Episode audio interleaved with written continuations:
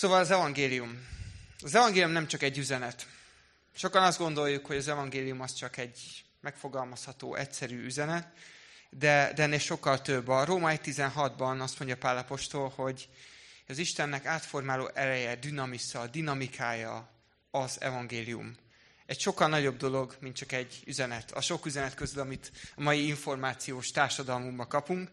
Facebookon egy 200. reklám, hogy amúgy itt az evangélium is. És azért ez fontos látnunk, és az a mai kérdésem ti hozzátok, vagy ez a tanításomnak a témája, egy címe, hogy te hogyan állsz az evangéliummal? Vagy hogyan állsz az evangéliumban, hogyha igeibb akarok lenni? Ez a fő kérdésem nála, mert, mert szerintem sokan így gondolkodunk, hogy na, Peti tanít ma az evangéliumról. Jaj, jaj, jaj, ezt, ezt már tudjuk. Hát ezt már, már 20 éve bejöttünk, megtértünk, tudjuk. Jézus meghalt, feltámad, tudjuk. Jön egy dögunalmas óvodás tanítás, ugye? Nem lehetne valami kemény eledelt esetleg? Vagy valami? 10-20 éve keresztény vagyok, tudod? Peti, ez nem a gyerek szoli. Tehát, hogy hussanjunk tovább evangélium, és akkor na, mi legyen a, mi legyen a jobb, mi legyen a több. És azt vettem észre, hogy, hogy a valóságban mi keresztények öm, nagyon sokszor annyira el vagyunk foglalva a saját életünkkel, meg annyira el vagyunk foglalva, megkockáztatom, a saját szolgálatunkkal, a saját gyülekezetépítő projektjeinkkel, beleért a saját magamat is, hogy, hogy elfelejtkezünk az evangéliumról. Elfelejtkezzünk arról, hogy, hogy mi hajtja az egészet. De képzeljétek el, hogy ugye megjövök a családommal egy a gyülibe, és azt látjátok távolból a horizonton, hogy négy felnőtt férfi tolja a kocsinkat, és mi úgy benne, mint család, Ugye? És akkor rögtön, most a szabózol is rész, igen. a Zoli kiáll, meglátja és ismeri a kocsinkat. Már reggel ledudáltam, és nem vett észre, de mindegy. Szóval, hogy, hogy néz, és azt mondja, hogy szegény Peti, te jó ég, hát mi történt a kocsitokkal? Rögtön mászok alá, és javítom meg, hogy mehessen. És akkor én elmondom neki, hogy, hogy, hogy figyelj, hát mi a baj? Hát mi mindig így szoktunk közlekedni. Reggel ötkor fölkeltünk, fizettünk négy férfinak, hogy tolja a kocsit, és, és jövünk ide. Hát minden. Mi a, mi a baj? Hát semmi. És akkor visszakérdezni, hogy figyelj, benzin, gázolaj, tankolás, valami, tudod, azt oda berakod, elindul, és a motorra visz, nem kell négy felnőtt férfi, hogy tolja. És akkor néznem, hogy mi, az mi? Tehát, hogy ez, ez mi van? És uh, sokszor mi is így vagyunk az evangéliummal szerintem mint, mint a keresztény életünknek egy részével, hogy, hogy nem, nem vesszük észre, nem jut eszünkbe az, hogy, hogy ez a keresztény életünk, meg a gyülekezetünk alapvető belső hajtó ereje.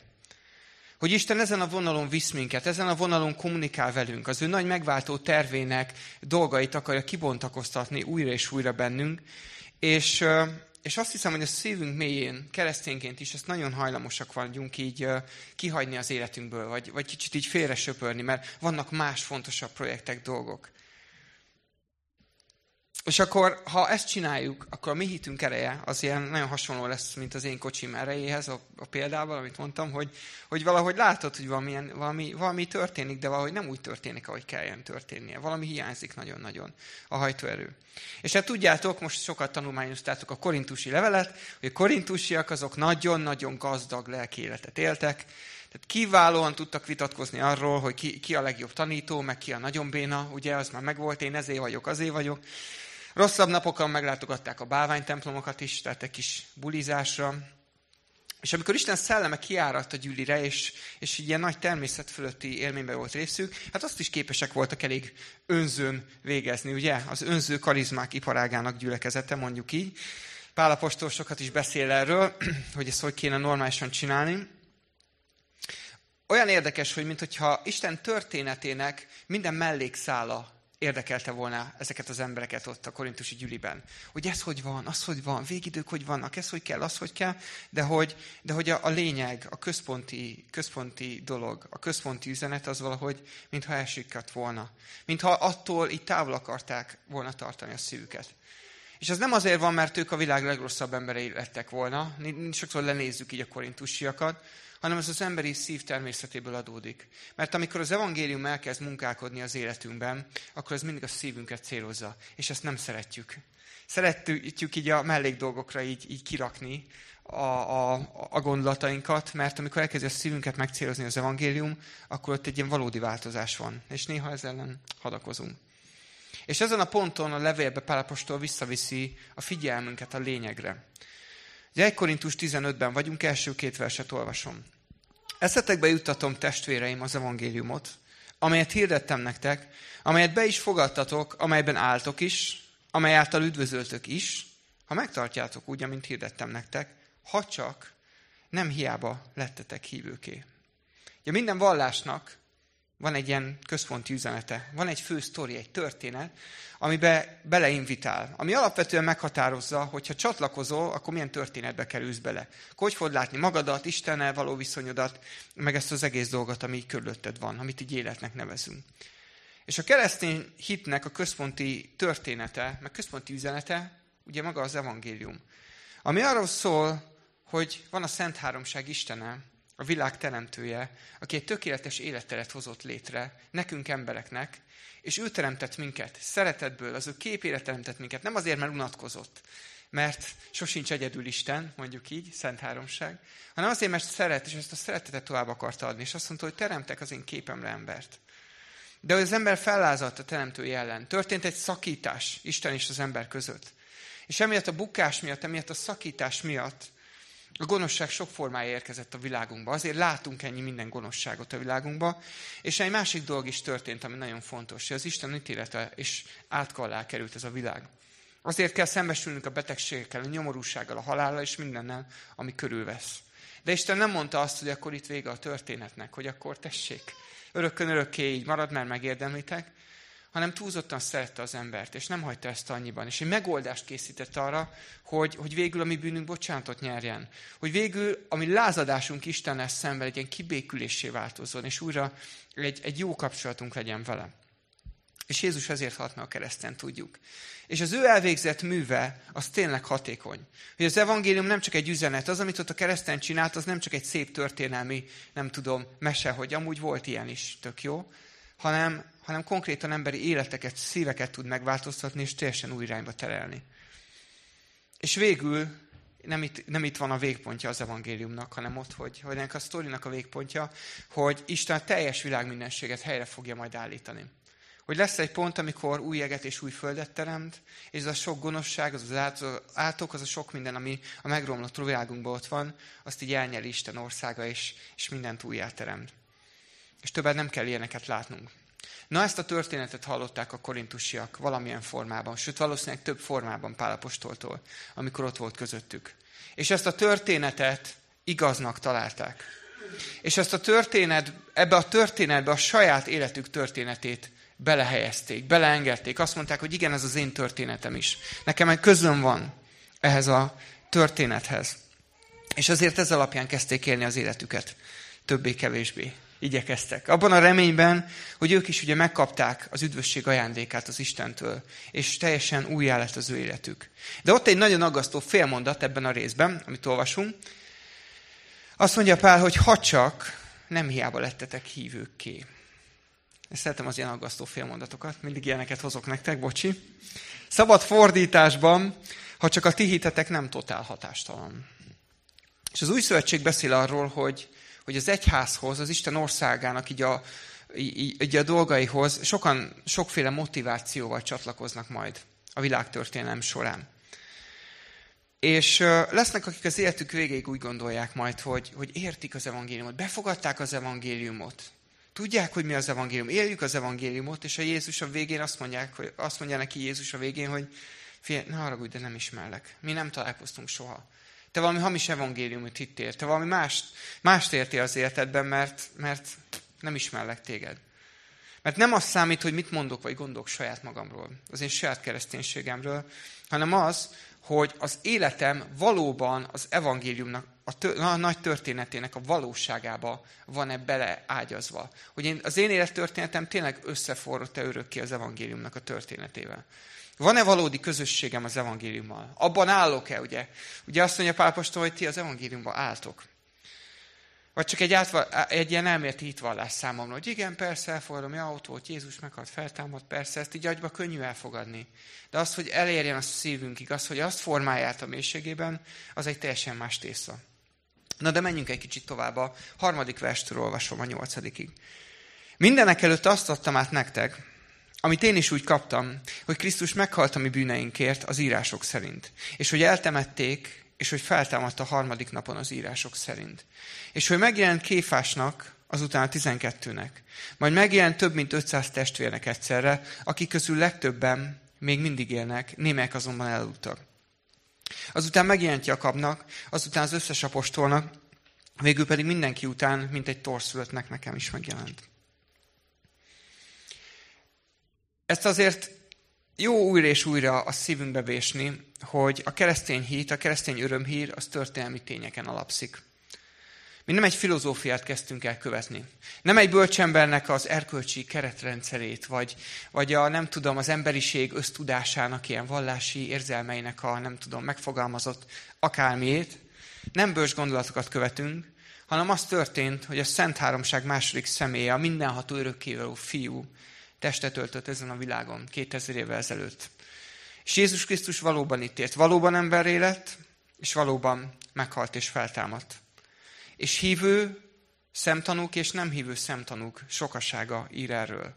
Szóval Jézus nem egy kitalált személy, ezt tudnunk kell. Tehát nem hívő történészek is azt mondják, hogy igen, nem kérdés, hogy ő létezett, hogy itt volt. Hogy voltak tanítványai, hogy akkor ért Poncius Pilátus idejében, és az se kérdés, akár nem hívő történések számára is, hogy Jézus korai tanítványai az első században Istenként imádták őt, Krisztusként imádták őt. Tehát, hogy Szent Háromság második személyének gondolták őt. Lehet, hogy nem értenek egyet vele, lehet azt mondják, hogy hülyeség a kereszténység.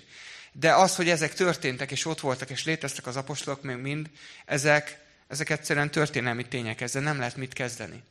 És nagyon érdekes, hogy Pálapostól már itt a saját korában rengeteg szemtanút sorol fel, akik arról tanúskodnak, hogy igen, Jézus valóban keresztre feszítették, ez nem egy mese, és valóban a harmadik napon föltámadt, hogy megtörtént ez az egész megváltás. És ez az emberi elmének hihetetlen.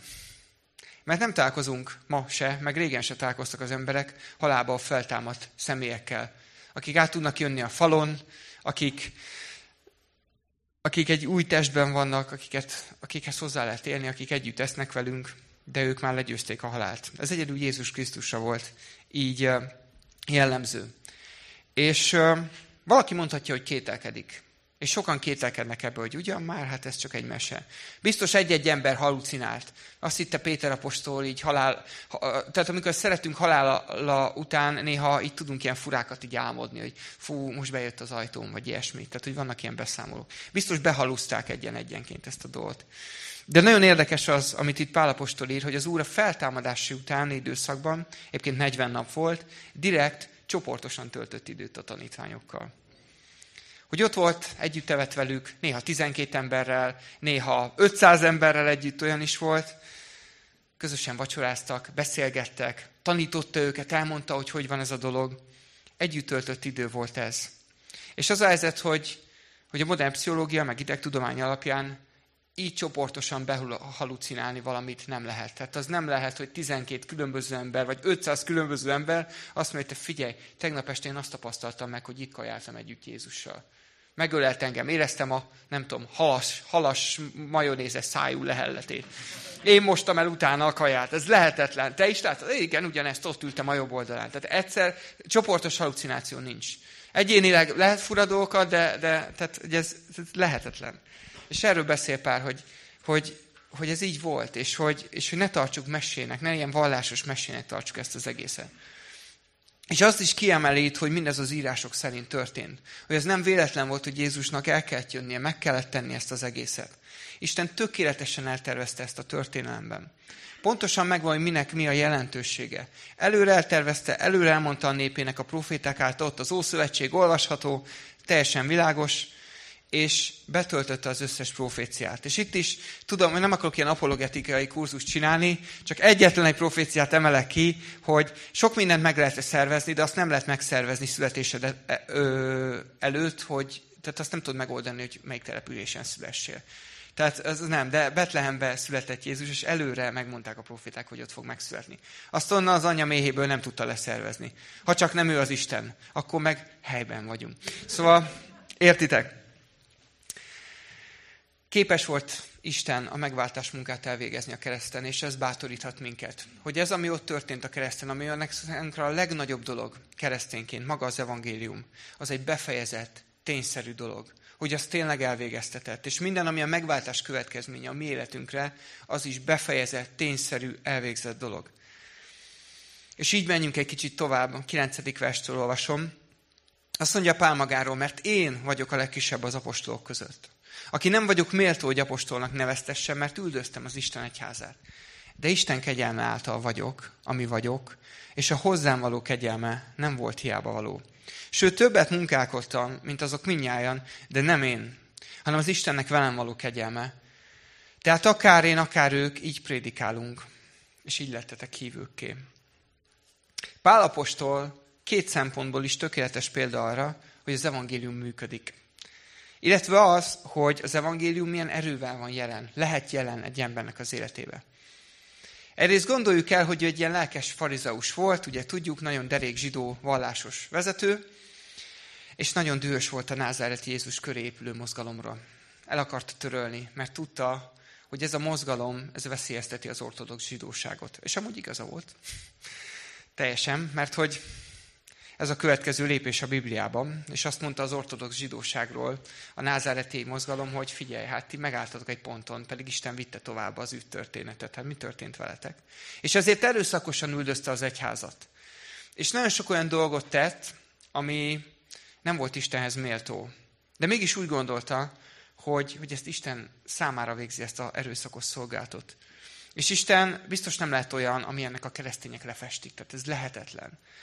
És az a megdöbbentő Krisztus szívében és a megváltó munkájában, hogy amikor bemutatkozott neki ott a Damaszkuszi úton, akkor nem azt mondta, hogy figyelj, én vagyok a názerti Jézus Krisztus, az Isten fia, és meguntam, hogy üldözött az egyházamat. Úgyhogy most megláttál, de utoljára láttál meg, mert most azonnal el fog nyelni téged a föld. És mész a kárhozatba. Tehát tök érdekes, ő ezt is mondhatta volna, itt az elég, nekem elegem van ebből, amit csinálsz. De nem ez hanem a Biblia hatalmas és erős Istene az egyház üldözése miatt nem csak, hogy nem bünteti meg Pált, hanem befogadja az Isten családjába. Azt mondja, hogy Pál, nehéz neked az ösztök ellen rugódoznod. Hogy gyere én, mert várlak téged, mert szeretlek téged, mert kiválasztottak arra, hogy legyél része ennek a történetnek, és mindent megbocsátok neked. És nem számít, hogy eddig mit tettél, legyél része az én történetemnek, én most helyreállítom ezt az életet. És szerintem ez volt a legdurvább, meglepő élménye Istennek kapcsolatban. Olyan szinten Pálapostolnak, hogy, hogy egész életében így, így, így Krisztus imádta ezért, hogy e, e, ez eszméletlen, hogy velem ezt csinálta az Isten. Ha valaki nem érdemelte meg, hogy képviselje az egyházat, sőt vezető legyen, sőt megszólalhasson egyáltalán az Isten népe előtt, ez Pálapostól volt. És ő ezt sokszor így érezte, meg így eszébe jutott, hogy ah, Pont én, Uram, pont én, és ő pedig igen, pont te, mert ez az én kenyelmem. Ezt akarom megmutatni. Pál személyes története így vált része az evangélium, részévé az evangélium nagy történetének.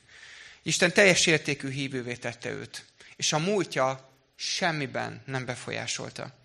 Ezért az apostol ugye állandóan ezt hirdette mindenki felett. Hogy én vagyok a két, két, két lábon járó példája annak, hogy az evangélium tényleg működik. Mert nekem is működött. És másrészt van egy, egy, egy dolog, amiről itt beszél, hogy, hogy Pálapostól a korai egyháznak az egyik leggyümölcsözőbb vezetője. Kérdés nélkül. Hatalmas munkássága van. Rengeteg gyülekezetet alapított. Ő hozta el az evangéliumot Európába. A Biblia felét, mert az új felét ő írta. Ezt tudjuk jól, hogy ez, ez nem kevés. De emberileg nem tett mást, mint hűségesen alkalmazta a Krisztus elvégzett munkájának tényét, azokra a helyzetekre, amiben ő belekerült, abban az elhívásban, amin volt. A hallgató életére, az olvasó életére, meg a saját életére ezt újra és újra alkalmazta. És Isten ezt valami hatalmas intenzitással használta. Ez volt az evangélium ereje számára.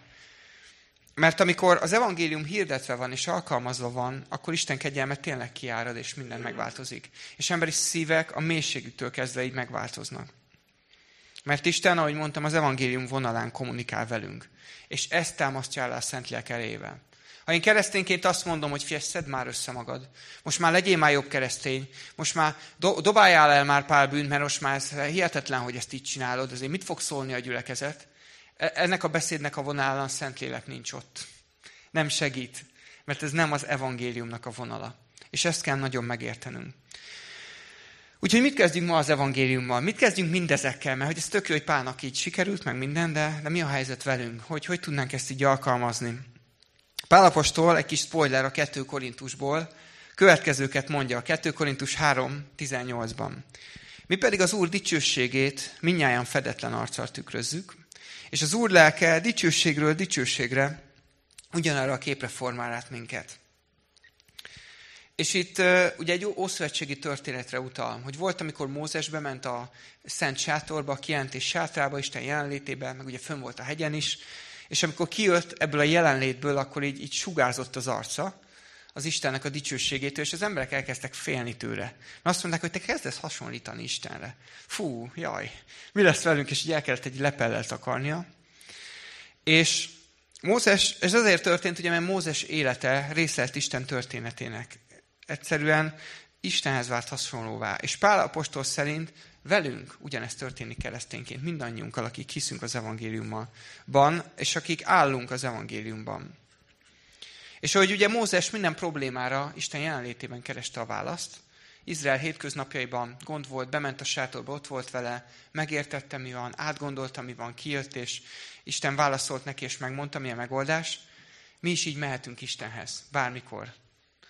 És föltetjük azt a kérdést, hogy hogy Istenem, hogyan illeszkedik ez az élethelyzet, amiben most vagyok, amiben most küzdök, amiben most kínlódok a te nagy történetedbe.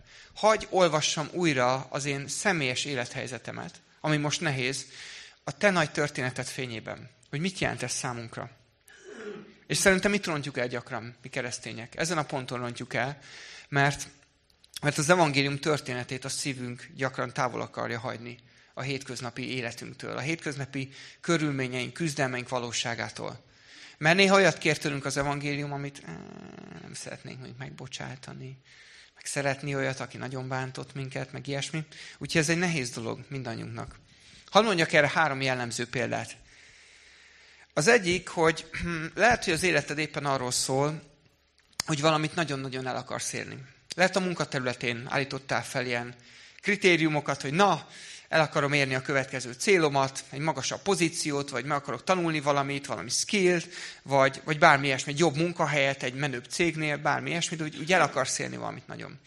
Vagy a tanulás területén akarsz elérni, egy vizsgára készülsz, vagy szeretnél, nem tudom, egy egyetemet elvégezni, vagy bármi ilyesmi. Vagy a hétköznapi élet területén van egy ilyen nagyon erős kritériumrendszered. Mondjuk a felségem szoktam mesélni, hogy az anyáknak van ilyen erős kritériumrendszerük, hogy milyen, milyen, mitől vagyok jó anya, hogy mennyi időt töltök a gyerekeimmel, hányszor ölelem meg őket, mennyire van rend otthon a, a lakásban, mindeközben, mennyi időt töltök a férjemmel, tehát hogy szeretnék nagyon-nagyon-nagyon jó anya lenni, és hogyha hogy ezek a kritériumok nem sikerülnek, akkor, akkor rosszul érzem magam, és egy ilyen bűntudatom van, hogy mi van.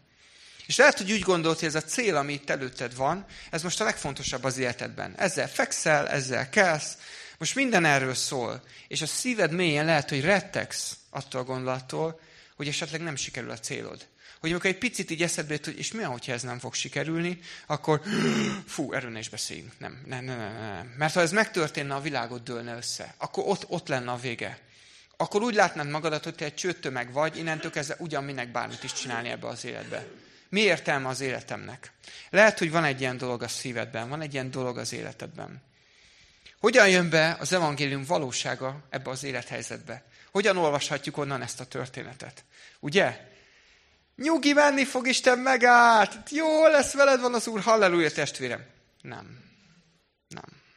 Vagy figyelj, Peti, te annyira ügyes vagy. Bízzál magadban. Én tudom, hogy menni fog. Nem. Nem így jön be az evangélium valóságba. De sokszor jó indulaton próbáljuk ebbe így, így segíteni az embereket. Ezek az üzenetek jó szándékúak, de valójában Istentől viszik el a szívünket. Gondoljatok bele egy picit ebbe. Mert mi a lényege? Ha sikerül teljesítened, vagy megugranod a saját kritériumaidat, amit eldöntöttél, na ezt most el kell érnem, akkor, akkor fú, de jó lesz. Akkor végre örülhetsz, akkor végre értékes vagy. És amikor azt mondom valakinek, a feleségemnek, vagy, vagy a Petinek, vagy bárkinek, hogy fú, nem baj, erős lesz, ügyes leszel, fú, veled van az Úr, akkor csatlakozok az ő félelmébe. És azt mondom, hogy igen, figyelj, én is úgy gondolom, hogyha figyelj, ezt most elbukod, ez most nem jön össze, akkor tényleg nagyon nagy gáz van. Akkor itt tényleg vége a dalnak. Együtt rettegek vele, együtt félek vele. ezért nem ez az evangélium üzenete. Isten története inkább máshogy szól. Úgy szól, hogy egy tökéletes világban mindent meg tudnál tanulni valójában. Ami érdekel, nem kellene ismerned a kudarc élményét. Mindent teljesíteni tudnál egy tökéletes világba, és nem néznéd azt állandóan, hogy te minden erődet bele teszed, ugye, a dolgba, de csak bogánskórót terem neked a föld, ahogy az elején Isten megátkozta. De az a helyzet, hogy, hogy egy bukott világban élünk, erről beszél a Biblia, teljesen őszinte velünk, a Szentírás. És ennek a bukott állapotnak a része, hogy újra és újra szembesünk a kudarcokkal. Hiába igyekszünk nagyon, hiába szeretnénk sokat, hiába vágyakozunk az életbe bizonyos célokat elérni, nem fogjuk mindent elérni. A képességeink egyszerűen soha nem lesznek elegek arra, hogy tökéletesen teljesítsünk az életünkben. Ez van.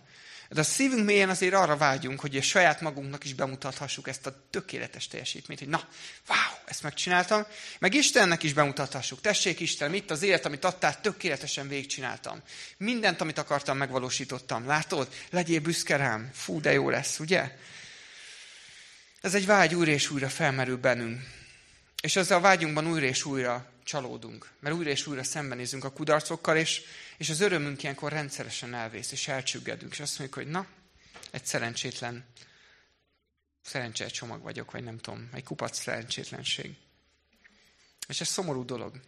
De a történet folytatódik. Jézus azért halt meg a kereszten, mert ez az élet, amit mi Istennek be tudunk mutatni, amit így magunktól be tudnánk mutatni az Istennek, hogy na, na tessék, ezt csináltam a földi életemmel, az nem csak, hogy Isten számára elfogadhatatlan, hát hogy hát ez, ez nem sikerült, haver, tehát ez nem, nem így kezdődik, hanem ítéletre és pusztulásra méltó. Ez a valóság. Hogy, hogy az az élet, amit magunk tudunk tenni, az, az nem állna meg ezen a mércén egyáltalán. Az lehetetlen, hogy megálljon ezen a mércén. De Jézus meghalt értünk a kereszten. Azért, hogy, hogy egy helycsere történjen meg. Hogy Jézus ott a kereszten minden bűnünket, minden szerencsétlenségünket, minden kudarcunkat, minden olyan dolgot, amivel így, így mérgezzük ezt a világot, meg ami nem sikerül nekünk, azt így fölvette. És nekünk ajándékozta az ő tökéletességét, az ő szentségét, az ő teljességét ingyen kegyelemből. És csere történt. És amikor Isten ránk néz, azt mondja, hogy figyelj, neked semmit nem kell teljesítened, már túl teljesítetted. Mert Krisztus már mindent túl teljesített helyetted. Úgyhogy megnyugodhatsz végre Krisztusban. Úgyhogy a hívő ember Isten nem egy szerencsétlen kudarchalomként tekint, és ez szerintem nagyon-nagyon bátorító. És ezt muszáj a szívünkig, szívünkig elengednünk. Hanem egy olyan valakire, akit átmentett az eljövendő tökéletes világba. Úgy gondolkozó hívőként, hogy igen, Isten nem majd örökké együtt fog élni. Hogy ő, ő tervez velem folyamatosan. Mert ez az igazság. Te már teljesítetted a mércét. Mert valaki teljesítette helyetted ezt a mércét és azért elengedheted, és azért ebben nem kell rettegned. És ha az evangélium valóságát beengeded ilyen szempontból a szívedbe, meg erre a területre, akkor a teljesítményeddel kapcsolatos félelmeid, hogy vajon jó anya leszek-e, jó munkatárs leszek-e, és akkor be, behelyettesítheted, ami neked van, ezek, ezek a félelmek, ezek el fognak halványulni. Mert nem a sikereid fognak definiálni, nem a kudarcait fognak definiálni, hanem tudni fogod, hogy igen, siker meg kudarc van ezen a világon, ez egy This is a broken world, ugye, ahogy a magyar mondaná. Ez van, de, de Krisztusban ott vagy, és, és biztonságod lehet, és békességed lehet, és tudsz így menni tovább. Lehet, hogy te nem vagy ilyen sikerorientált, tök jó neked, de lehet, hogy nagyon szereted a hozzád közálló embereket. Ez a második példám. Lehet, nagyon-nagyon szereted a családodat, nagyon-nagyon szereted a barátaidat, de mégis rendszeresen rettegsz attól, hogy, hogy el fognak hagyni téged. Hogy azt mondják, hogy figyelj, te számunkra többé nem vagy érdekes. Nem vagy értékes. Nincs kedvünk veled lenni, időt tölteni veled. Egyáltalán úgy, bocs, mi kihagyunk a baráti körből. Ez a tipikus ilyen kitaszítottság élmény. Ami már bennünk van egyébként az édenkert óta. Tudjuk, hogy miért. És ez szomorú. Mert azt újra és újra rettegsz attól, lehet, hogy végül egyedül leszel. És ezért bármit képes hogy megtenni azért, hogy ki, ember, ki érdemeld az embereknek az elismerését, a szeretetét, az elfogadását. Hogy jó, jó, csinálj, csak gyere, csak legyél itt, csak ne hagyj el, csak ne menj ki az életemből. Inkább nem válasz talán konfliktust, inkább feladod az elveidet, Mert összeomolna a világod, ha X vagy Y többé nem lenne az életed része. Néhányan küzdünk ezzel. Néhányan ezzel sokkal jobban küzdünk, mint az, hogy sikereket élünk el, el az életbe. De amikor ezt csináljuk, akkor gyarló, tökéletlen emberi lények velünk kapcsolatos reakciójukból akarjuk táplálni a mi lelkünket.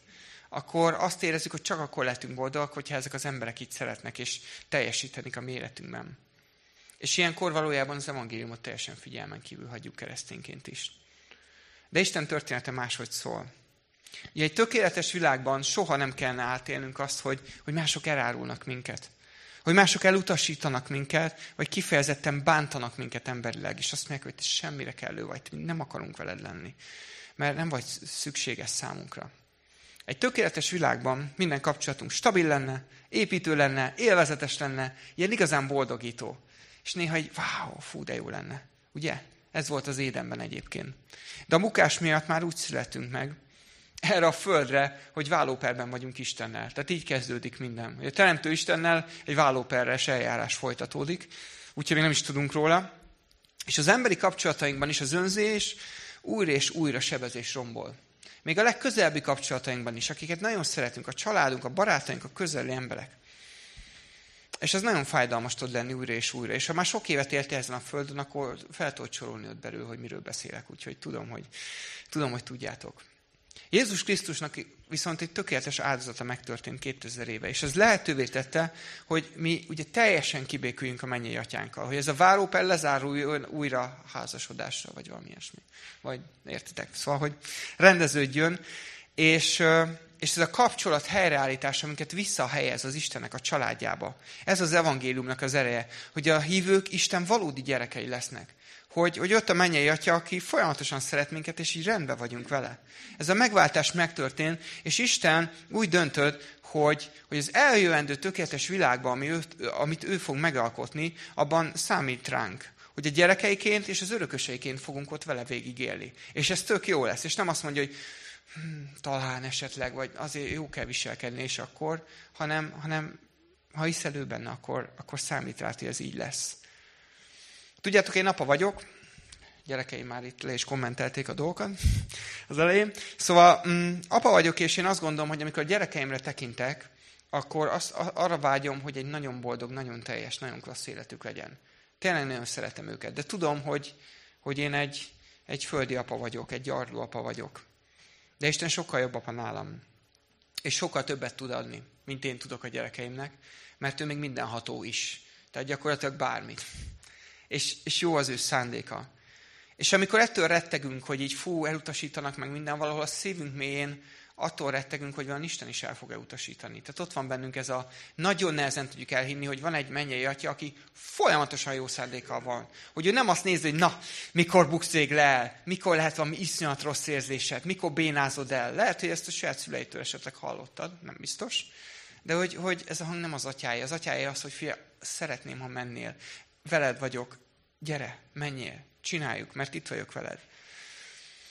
Úgyhogy lehet te is érzékeny az emberek visszajelzéseire, ismerem az érzést, és már annyi elutasítást kaptál, hogy, hogy ilyen rendszeresen szerencsétlen nyomorultnak érzed magad esetleg, de ha megnyitod a területed a szívedben az evangéliumnak, akkor ez megváltozhat. Ha engeded, hogy az evangéliumnak a valósága meggyógyítsa a szívedet, akkor ez a negatív, mérgező életérzés, ezt így, ez így elkezd kikopni, és magad mögött tudod hagyni. És Isten támogató szeretete, meg öröme így meg fogja újítani az életed. Erről beszélt Pál Apostol Galata levélben, hogy a Szentleg gyümölcsös szeretet, öröm, békesség, és még sorolhatnám. És ez kiad az emberi kapcsolatainkra is. Gondolkodjatok el ezen.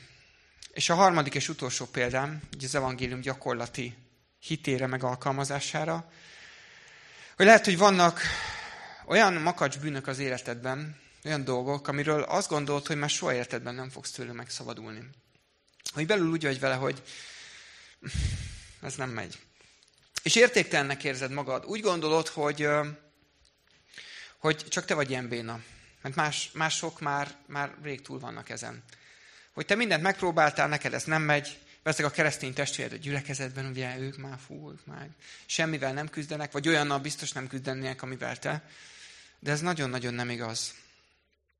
De mégis ott van benned egy szégyen, egy önvád, ezek miatt a bűnök miatt, szinte naponta mardossal lelkedett, hogy de, de én keresztény akarok lenni, de, de vagy ez így nem megy, és ez nehéz. És szerintem erre is van egy rossz keresztény válasz, és lehet, hogy meg fogtok lepődni. Vagy egy nem elegendő keresztény válasz, inkább úgy mondanám. Szerintem a rossz keresztény válasz erre, hogy tedd magad elszámoltathatóvá. Hogy legyen egy barátod, akinek elmondod, hogy mit tudom én, most ez történt, és akkor majd hát, ha nem fogsz annyi bűnt elkövetni. Szerintem az egy rossz keresztény válasz ez, mert a következő van, hogy majd akkor engem azt fog motiválni a bűn nem elkövetésében, hogy tudom, hogy a keresztény barátom egy haragudni fog rám, kettő egy szerencsétlenségnek néz, három szégyenkezni fog miattam. Tudod, a szekunder szégyen, hogy én szégyellem magam, hogy te milyen szégyenteljes vagy. És hogyha majd én ezt érzem, akkor azért nem merem majd elkövetni a bűnt, mert nem akarom, hogy te szégyenkezzél miattam. Na most az a helyzet, hogy ez egy, ez egy külső, külső hatás. Arra jó, hogy magamat lenyomjam, de a szívemettől nem fog megváltozni. A szív a sokkal mélyebben van ennél. Ha én mások elismerésért akarok a bűnből szabadulni, ugye mit fog szólni a gyülekezet, akkor még az a helyzet, hogy még mindig nagyon-nagyon mélyen önző vagyok, és önmagam körül forgok.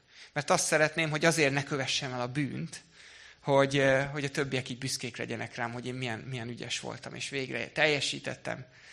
De ez még, ez még az magam önzésénél tartok. Az evangélium története ebben a helyzetben az az, hogy én rabszolga voltam. A bűnnek a rabszolgája voltam, de én már szabad vagyok. Jézus keresztázata miatt, ami hatékony. Jézus azért halt meg a kereszten, hogy többé ne legyek a bűn rabszolgája, és ne legyek ezen keresztül a sátán rabszolgája. És a felettem lévő hatalmat, amitől eddig nem tudtam szabadulni, attól, attól végre megszabadított megtörte ezt a hatalmat Jézus a kereszten. És ez nagyon-nagyon fontos. És tudjátok, ez egy nagyon érdekes dolog, hogy Ádám és Éva úgy lett a bűn rabszolgájává, hogy saját magukat tették az életük középpontjává. Hogy arról győzte meg őket a sátán, hogy többé ne, a, ne az Istent imádják, ne legyen ő a mindenük, hogy ő, ő a forrásuk, hanem a tekintetüket helyezik magukra, és azt mondják, hogy most már te vagy az élet középpontja, most már te vagy a minden, magad körül kell fölgnod. Önkoszpontúvá váltunk, és ettől lettünk a bűn rabszolgái. Ha az evangéliumot beengeded a szívedbe, és újra engedett, hogy meggyógyítsa ezen a területen, akkor elkezdesz önmagadról megfeledkezni.